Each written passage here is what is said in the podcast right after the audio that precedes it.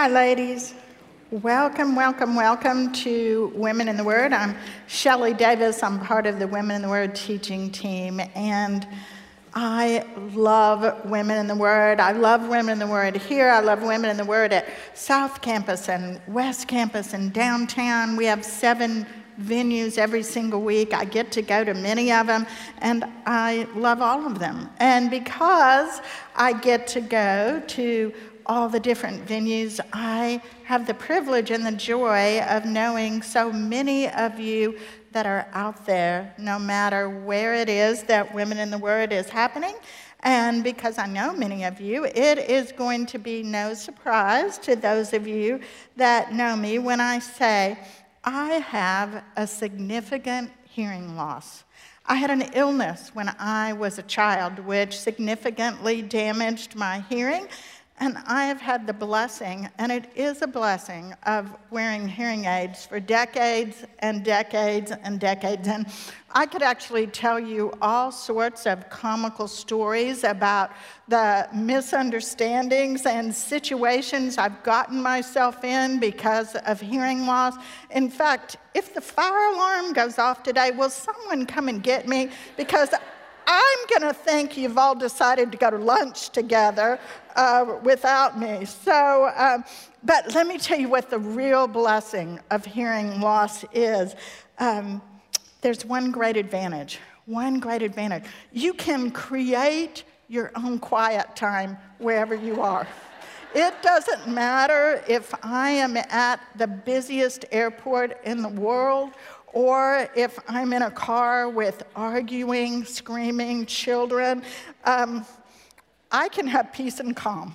I just have to pop out those hearing aids or turn them off, and the world is a great place. The world is a great place. And so my family has learned over the years that if they walk into a room and they begin to talk to me and I don't respond, that they need to poke on me and say, do you have your ears in? And then I have to give up my peace and quiet and go get my hearing aids and uh, engage with them. Um, you know, for me, hearing is a conscious and constant effort. I have to be intentional in order to hear. Um, and as we finish up Jesus' words to these seven churches of the Revelation, we're going to see that Jesus actually asks each one of us the same question that my family asked me. He says, Do you have your ears in? And he uses these words with each one of these churches to ask that question. Look on your verse sheet at Revelation 2 7. It says, He who has an ear, let him hear what the Spirit says to the churches. And Jesus actually repeats these same words seven times in these last two chapters that we've looked at, because what does he want from us? He wants us to be constantly and consciously hearing his words. He wants us to be intentional about the truth that he is speaking to us. You know, Revelation actually isn't the first time that Jesus has said those words. He also uses it in the parables, because in the Gospels, when he tells parables, because he wants us to hear so that we can heed. Look at Matthew 13 9 on your verse sheet. This is as Jesus tells the parables, he says to his audience, He who has ears, let him hear. You know, for Jesus, hearing truth is important because it's the beginning of life change for all of us. Our challenge as we finish up Jesus' words to these last three churches is we, we need to be women who have ears that hear and heed God's truth. You know, if we never hear the message that Jesus speaks to us from these words, we're never going to change our lives, are we? So open your Bibles with me to Revelation chapter 3, and we are going to start reading Jesus' great words here in verse 1. And to the angel of the church in Sardis, write the words of him who has the seven spirits of God and the seven stars. I know your works. You have the reputation of being alive, but you are dead. Wake up and strengthen what remains and is about to die, for I have not found your works complete in the sight of God.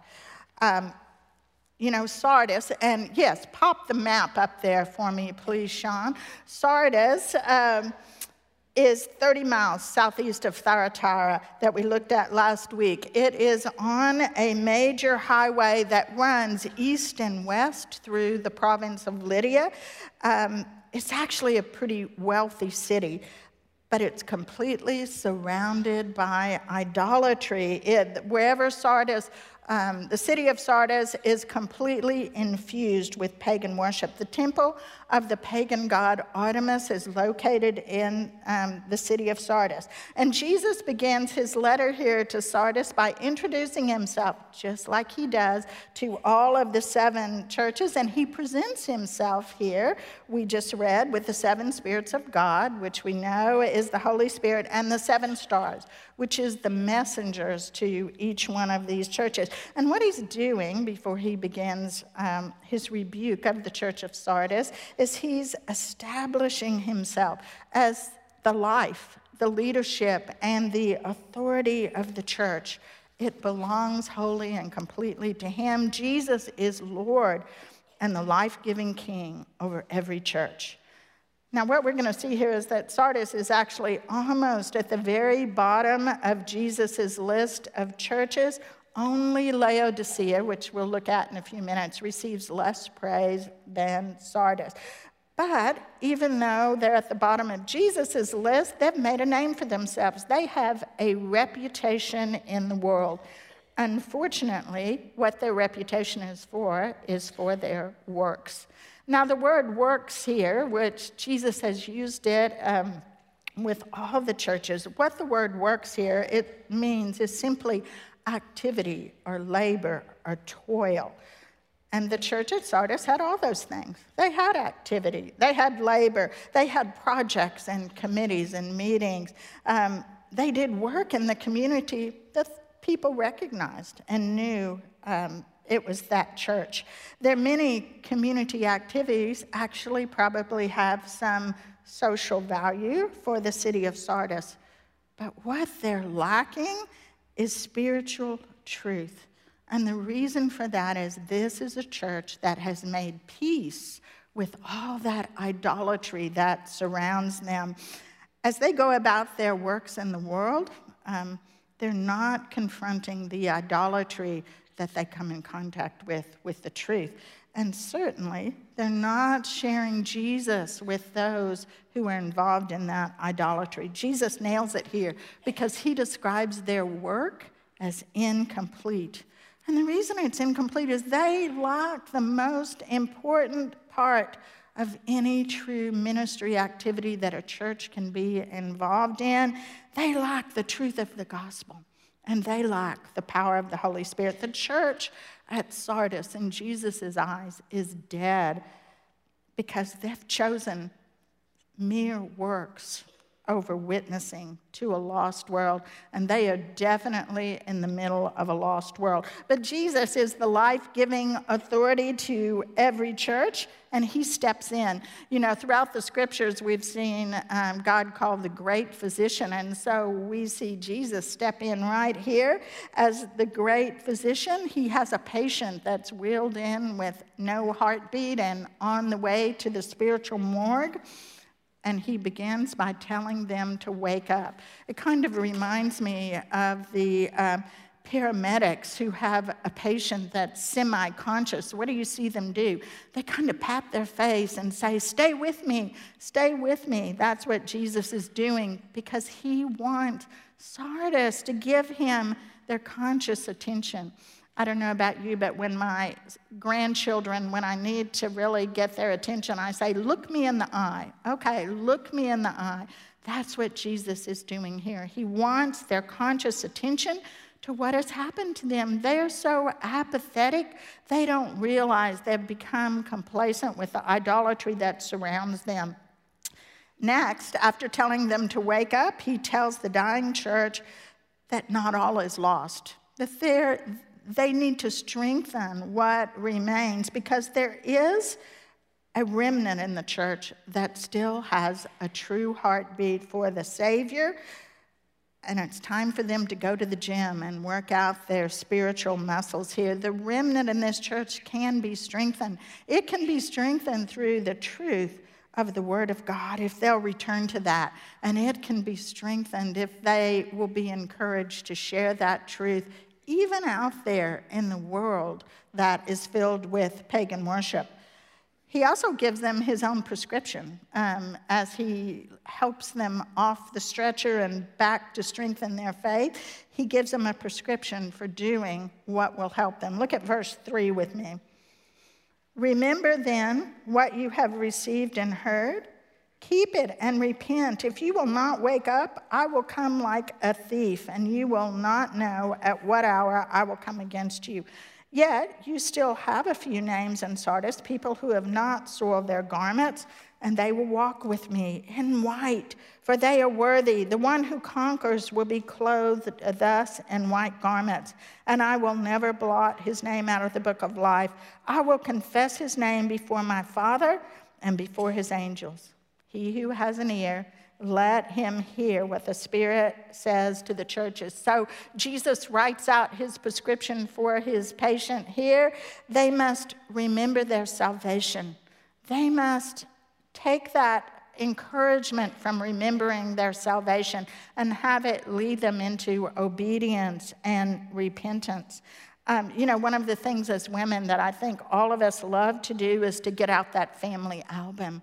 That's so fun. I love to do it at my house. My grandchildren love to do it with me. But to look at those wedding pictures and um, birth pictures and graduations and birthdays, you know, and when we look at those pictures, it's an encouraging reminder to all of us, isn't it, of who we are where we came from, what our family really means for us. Jesus wants his dying church to remember the gospel. He wants them to take out that memory of his sacrifice on the cross for them and be humbled by it. Look at what Jesus says to his disciples at the Last Supper about remembering his sacrifice. Look at Luke 22 19. He took bread and when he had given thanks, he broke it and gave it to them, saying, This is my body, which is given for you. Do this in remembrance of me. Remembering the sacrifice that our Lord Jesus has made for each one of us, his hope is that it will lead this dying church into obedience and repentance and will restore life and heartbeat to them. But he also tells them what's going to happen here if they don't choose to remember, to wake up, to obey, to repent. If they don't wake up from their zombie like activity, Jesus warns them of his discipline. He's going to come like a thief in the night to discipline those who just pull the covers up over their head and refuse to wake up. And for the people of Sardis, that would actually ring a bell because twice in the past history of their city, their apathy and carelessness and lack of vigilance had led their city to be overrun by both the, both the Persians and the Romans during the middle of the night when they least expected it. They understand what he's telling them here about coming in thief in the light, thief in the night. But for those who conquer, their spiritual apathy. For those who, instead of pulling the covers up, throw the covers back and strengthen their faith and their witness, he promises an incredible reward here. It's an intimate walk with Jesus. Doesn't that sound like something we'd all like to have. It's something we can actually all look forward to because he promises it to believers here an intimate walk with Jesus, and we're going to be clothed in the most amazing white gowns. And then, as we walk with him, clothed in our, clothed in our great white gowns, he's going to call out our names. It's not going to be to reporters or media microphones at an award ceremony. What he's going to be doing is calling out our names to the God of all the universe as we enter the throne room with Jesus himself. That is going to be the ultimate red carpet moment. Walking with Jesus, clothed in white, having Him be the one that confesses us before the God of all the universe. So let's put our ears in here too. We hear what He has said to the church at Sardis. What do we need to hear? You know, Jesus is not just talking about bricks and mortar here as he's talking about a dead and a dying church, is he? He's talking about people. He's talking about the people that sit in the pews of every church every single week. And so, what he's really talking about here, as he talks about whether a church is alive or dead, is our collective heartbeat of faith because we're the ones, ladies, that deem whether a church is living or dying. So, his wisdom that he gives here to the church at Sardis is really something we need to wake up and take um, account of as well. We must also throw the covers back instead of pull the covers up. We must also strengthen our relationship with Jesus. And each of us knows what that means wherever we are in our walk today. What do we need to do? to strengthen our relationship with Jesus. You know, just like the church at Sardis, we live in a pagan world too, don't we? We're totally surrounded by idolatry, whether it's out there on the streets of the city or whether it comes to us moment by moment on our devices. And because of that idolatry that's out there, we can become apathetic about the truth of God's word too, can't we?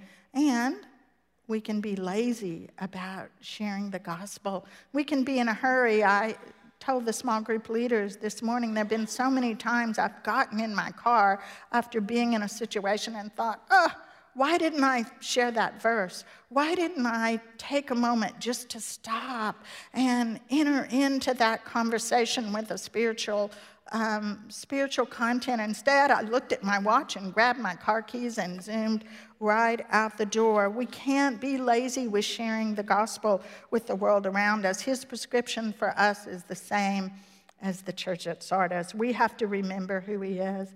That's where we start, remembering his sacrifice for us, and that will lead us to. Um, a real joy in his word and a repentance of any idolatry that creeps into our life from the world out there. I'd encourage all of you, and many of you may have already done this, but if you haven't done it, take a minute and in your journal or on your computer at home, write down your faith story.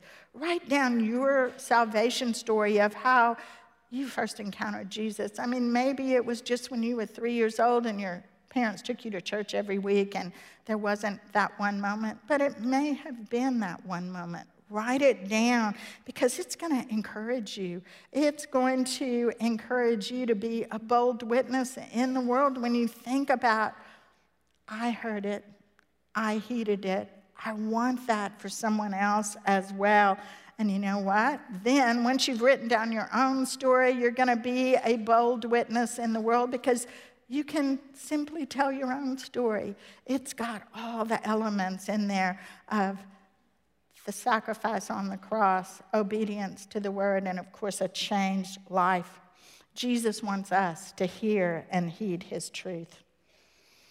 Okay, let's read a little bit more. Let's look at Philadelphia, verse 7 in your um, Bible. And to the um, angel of the church in Philadelphia, write?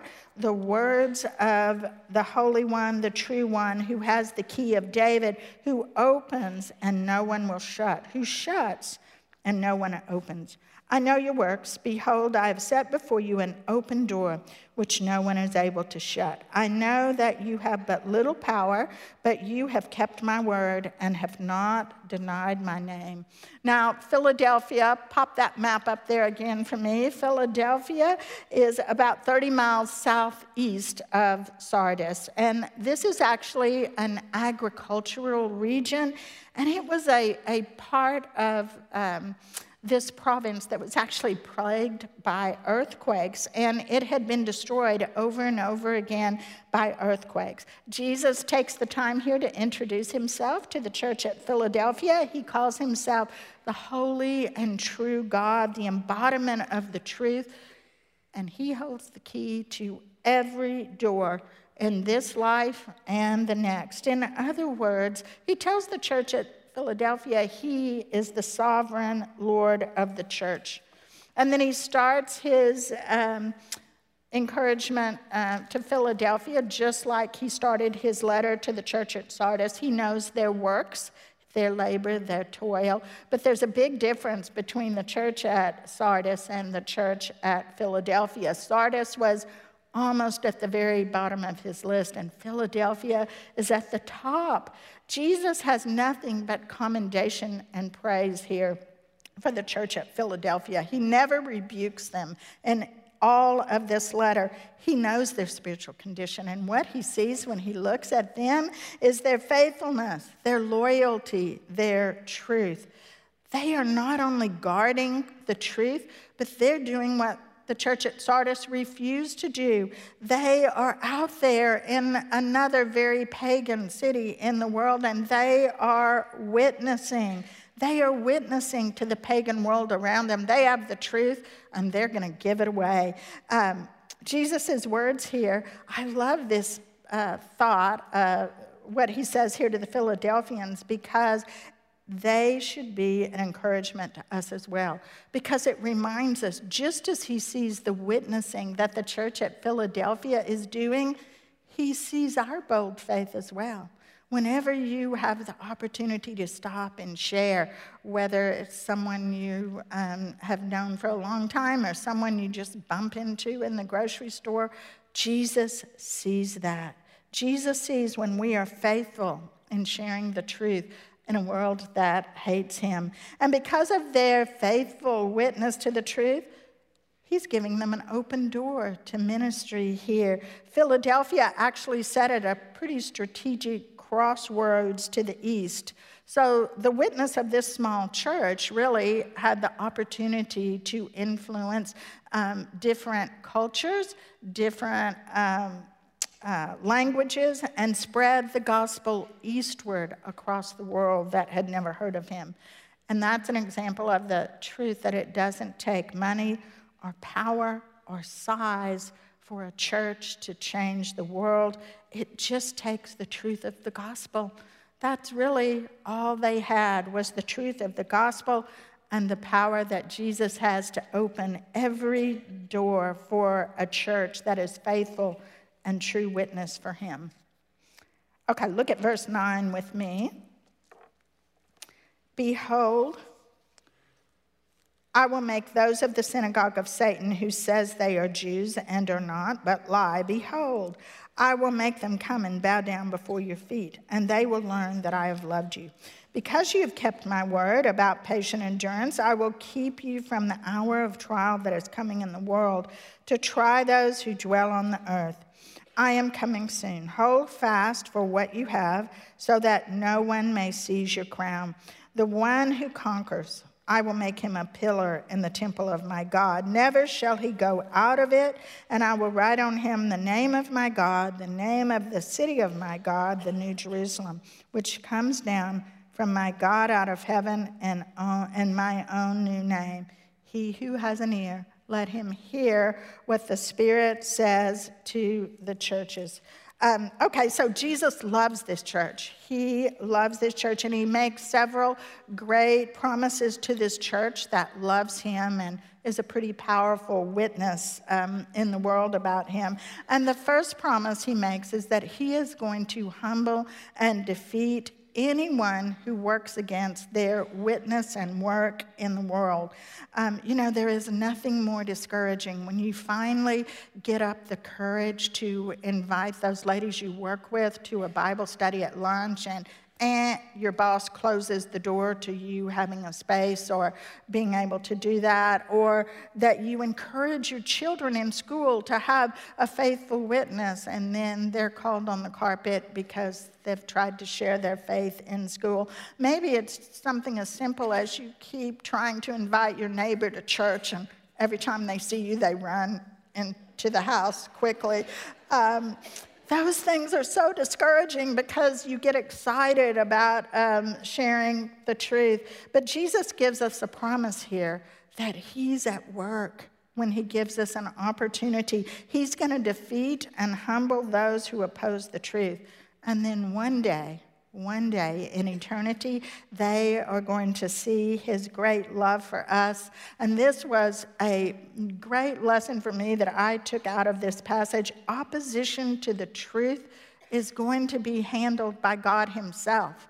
I don't have to make sure that um, uh, everything is cleared the way. All I have to do is be bold enough to witness. And opposition to my witness about our Lord Jesus Christ is going to be handled by God Himself. There's another great promise in these verses, and we see that Jesus promises this church that they are going to be protected from the wrath of God that's going to be poured out on the whole world during the tribulation. And what Jesus is pointing to here is the rapture of the church.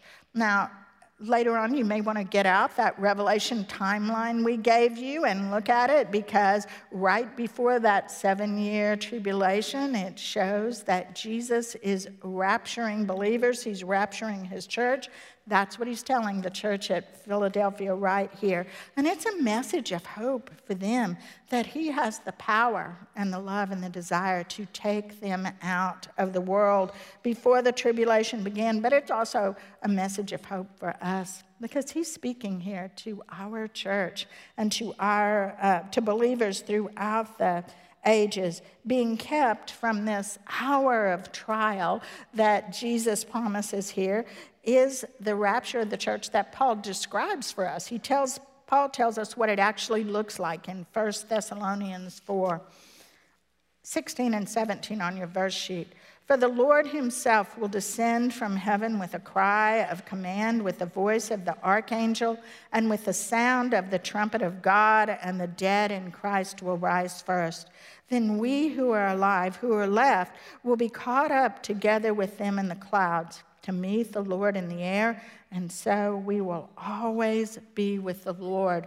And Jesus is pointing to that right here as he talks to the church at Philadelphia, and he tells them, I'm coming soon. I'm coming soon. Now, the word soon here, we have a tendency to take it in a measurement of days or weeks or hours or months, um, but actually, that's not the word, what the word means here. What the word means is quickly or suddenly. When he appears, it's going to be quick and sudden, unexpected. And because of that, what he wants from the church at Philadelphia is to hold fast to what they have. Hold fast to what they have. And what they have is a commitment to the truth, a faithful and dedicated witness, and an open door to ministry. You know, there's not going to be time once Jesus appears for all of us at the rapture to say, okay, wait a minute, I really was going to witness to my neighbor next door. So if you'll just hold that thought for a minute, Jesus, I'm going to run next door and tell them. Or maybe you say to yourself, I'm going to start a spiritual discipline or do um, another study. So, Jesus, just give me a couple of more weeks and my faith is going to be further along than it is now. You know, Jesus um, is sharing with the church at Philadelphia keep what you've got now, keep doing it. Don't let go of it until I return for you. He also exhorts them to hold fast because he wants them to continue so that their reward in heaven is going to be great. I don't know how many of you have already been to the rodeo this year or have been in years past, but my favorite rodeo event is the calf scramble.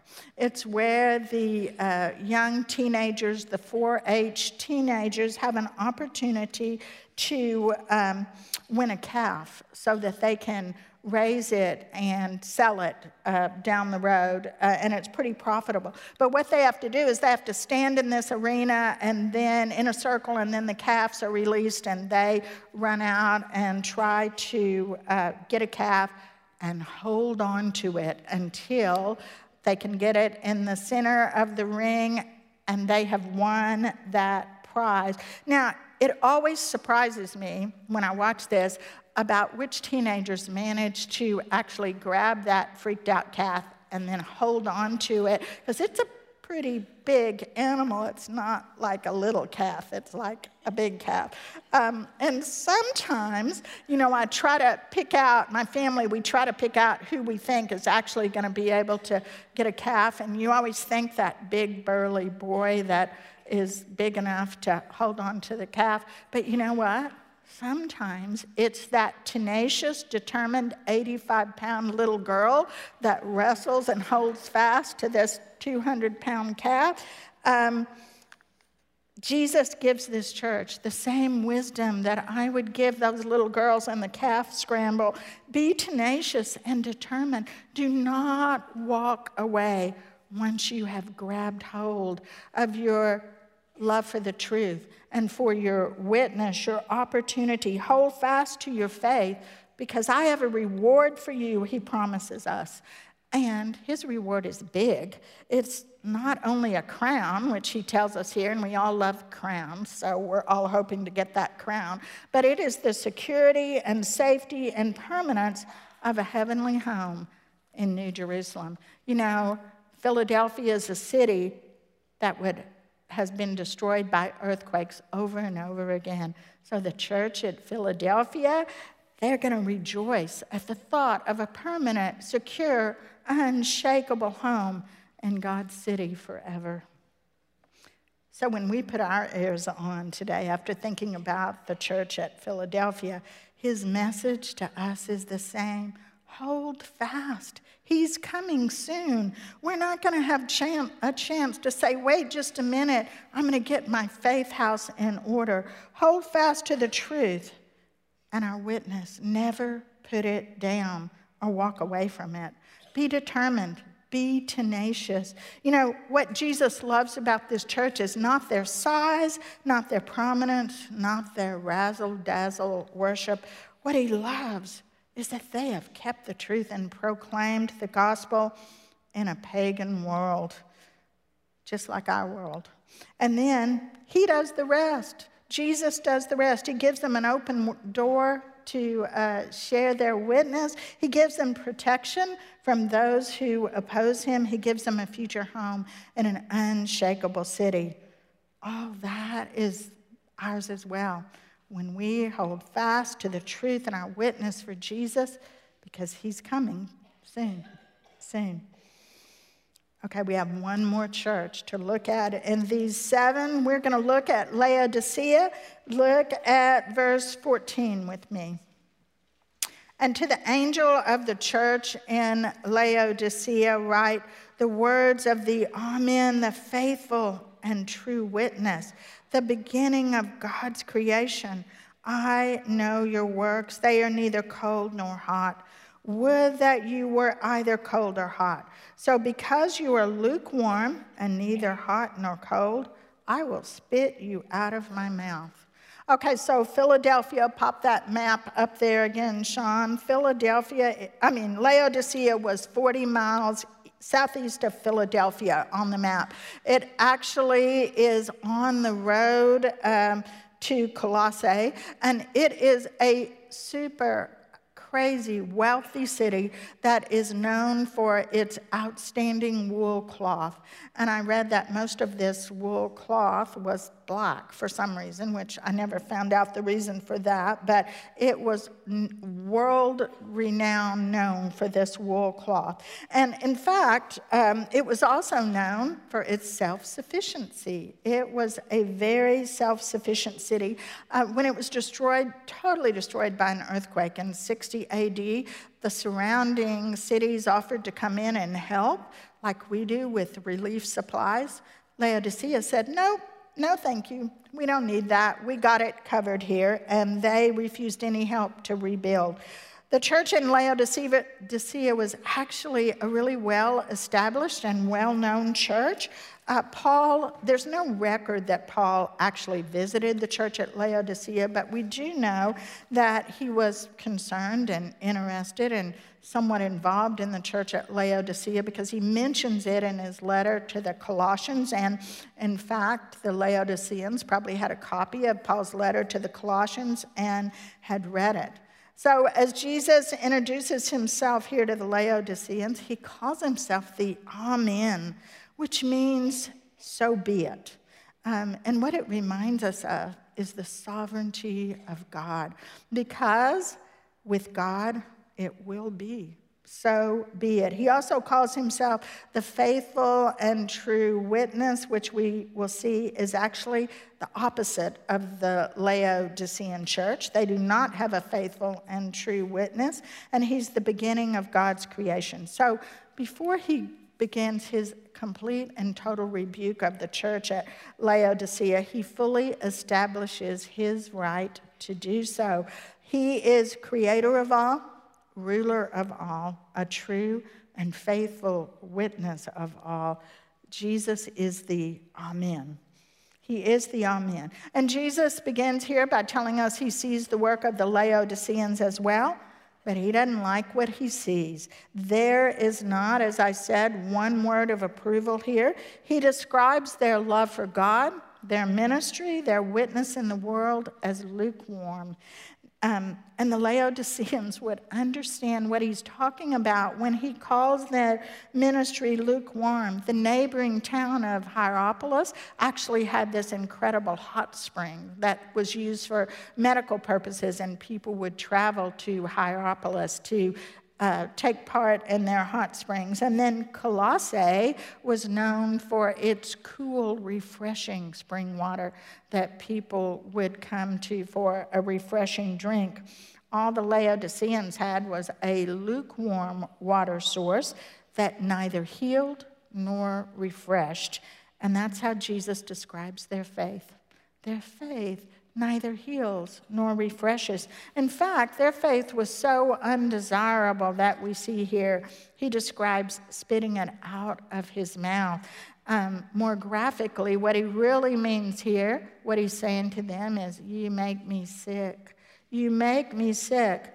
None of us like lukewarm beverages or lukewarm food, do we? But Jesus of course, is not talking about what we eat or drink. He's talking about the spiritual condition of the church and the hearts of the people that make up the church. Lukewarm for Jesus, when he's talking about a spiritual condition, means half hearted, kind of indifferent to the things of God and to the truth of God. It's an outward religion, but there's really no inward heart change, there's no fruit. You know, and a lot of us know people that profess Jesus, but we think, where is the fruit in their lives? And it's always something we can ask of ourselves as well. Where is the fruit of their life in their lives? You know, it um, half-hearted worship um, means sitting in the pews to satisfy your own heart. It makes you happy to come to church every week, but you're not really thinking about whether your worship warms the heart of God or not. You're not really concerned about anyone but yourself. Theologian John Walvoord said this about the church at Laodicea. I thought this was insightful. He says, apparently, being half hearted and indifferent to the things of Christ is sin enough to make a church intolerable to God. Intolerable to God. How sad is that? That there would be a church that was intolerable to our God. And then Jesus tells us how they got to that point. A well known, um, um, busy church, how did they get to the point of being intolerable to God? Look at verse 17 with me. For you say, I am rich, I have prospered, and I need nothing not realizing that you are wretched, pitiable, poor, blind, and naked. What he's saying to them here is, You're self indulgent. You're all about yourself. You sit in the pews because of yourself. You do work because of yourself. You're self reliant, very proud. The truth is, they were rich and prosperous. They needed nothing, they needed no one. You know, having wealth and resources in the church should always be a blessing, not a problem. But it becomes a problem when the source of your strength as a church and the focus of your attention and worship is yourself.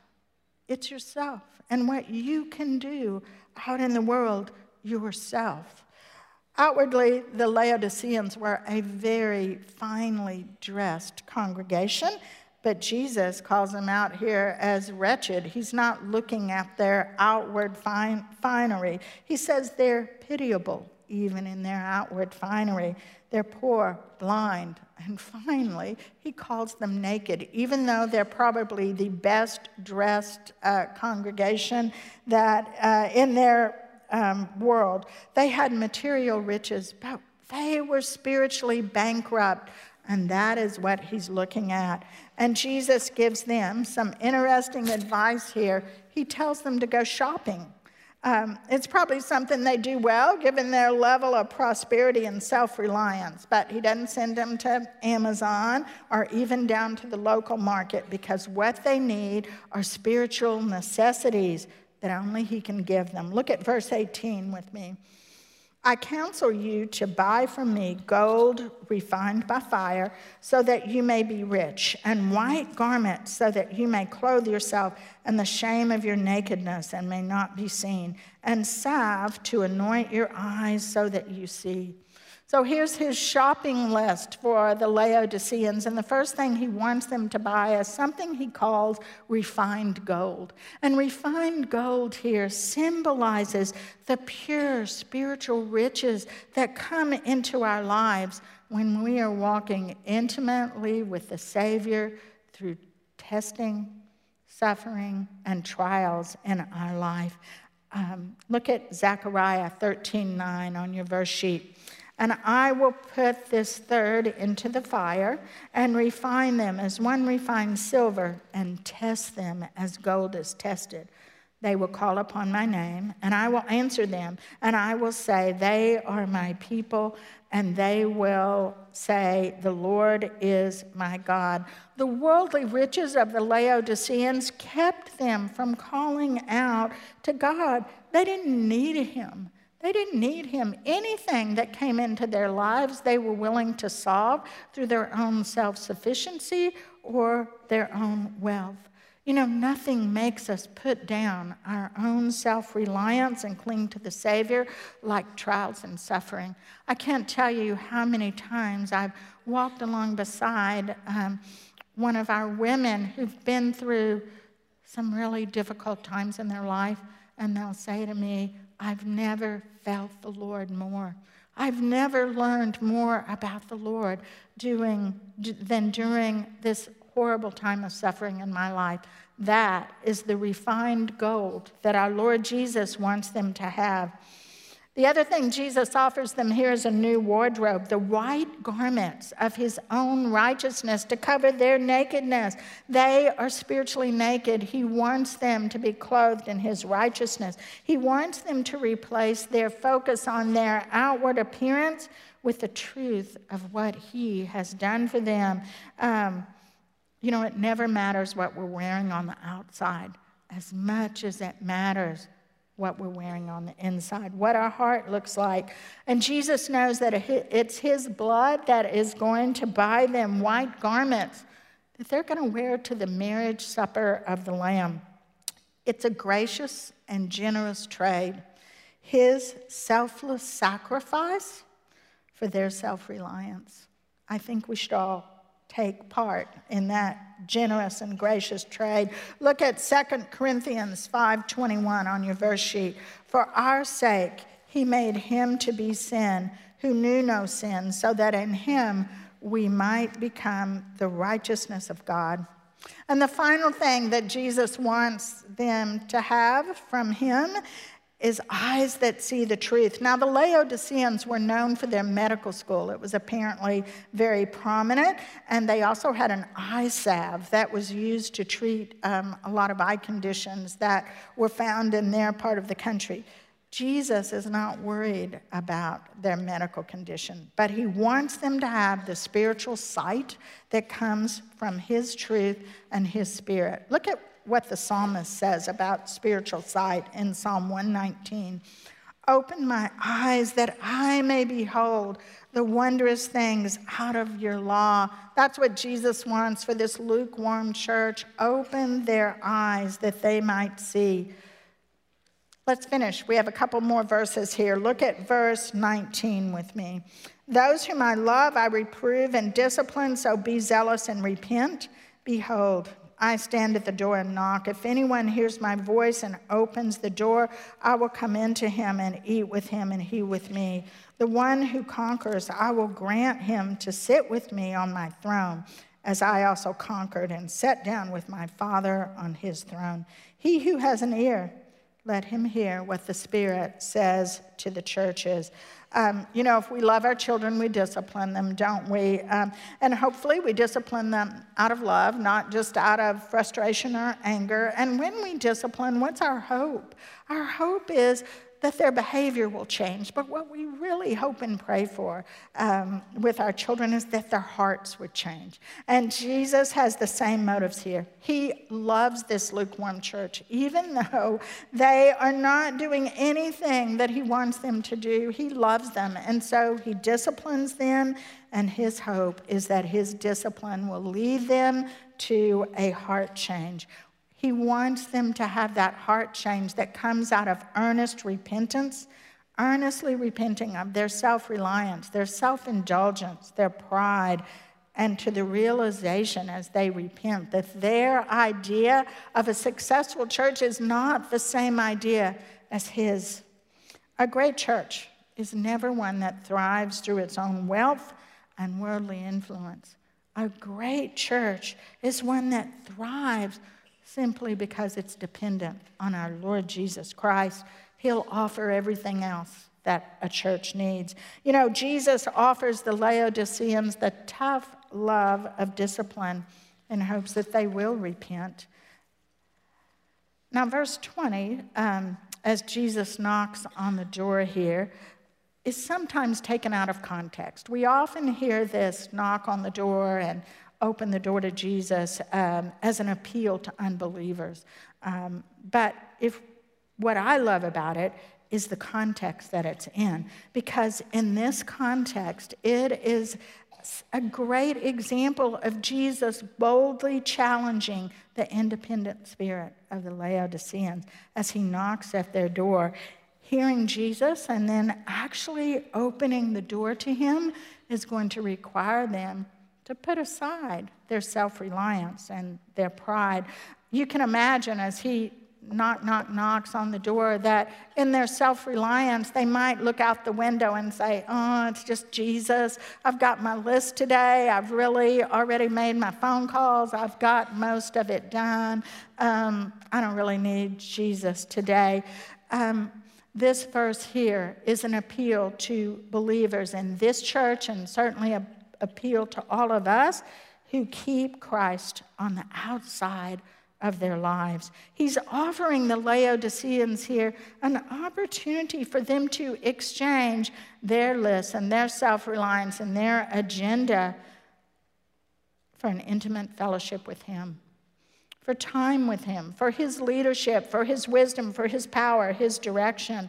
Um, and for those who do open the door when Jesus knocks, he's going to offer an amazing future. And he describes it here. It's better than the publisher's clearinghouse that's on every commercial these days.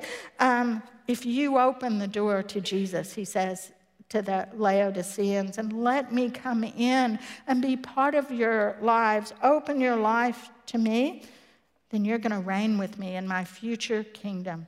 What an amazing future that is. Uh, you're going to share his victory. God's mercy is amazing. Even to the church at Laodicea that is last on his list, he mercifully offers them fellowship and a chance to reign with him. He pursues the Laodiceans in spite of their indifference to him, and then he offers them a seat on the throne with the king you know, the Laodiceans definitely need to hear this message, but we need to hear it as well because it's so easy to pin self reliance, self focus, and pride just on that one church. It's the same thing that I do when I sit and hear the sermon on Sunday morning, and I think my husband needs to hear that. My um, sister needs to hear that. My um, son needs to hear that. Um, But we need to take a careful look at our own hearts this morning as we put our eyes in, because there are seasons in most of our lives when we're lukewarm, aren't there? When we do ministry in our own strength with our own resources instead of the spiritual riches that are ours from the Savior. There are seasons in our life when we earnestly need to repent of leaving Christ out there on the outside of our lives because we don't open the door to Him in our marriages, in our parenting, in our workplace, in our ministry. We must be earnest and repent if we're truthful to ourselves of our own self reliance and self focus and pride. And when we do, we're going to hear that knock on the door, aren't we? And we're not going to just shuffle over there. We're going to race to that door and throw it open and be so excited to share a meal and intimate fellowship with Him. What a great, great place to be, having Jesus come in and eat with you. Now, Jesus, as we finish up today, has given us a remarkable picture, hasn't he, of the challenges that churches face. As we've looked at these seven churches, they face, um, churches in the world face losing their love for him, they face suffering, tolerance, apathy, self reliance, and pride. But Jesus wants every church and all of us that sit in the pews of all those churches to really hear Him, to put our ears in and hear His truth so that we can overcome those challenges in our churches and in our lives. Let's be those women who have ears to hear. Pray with me. Father, you are um, gracious and good. You are certainly um, an amazing God that it willingly shares your truth with us. Father, I pray that we would um, be women that hear every single word of truth, that strive to understand it, and then we heed it through your power and your great fellowship with us. Father, I thank you for these women that are here today. I pray that you would put your hand of favor and blessing on them. And I pray this in the name of your Son, our Savior, Jesus Christ. Amen.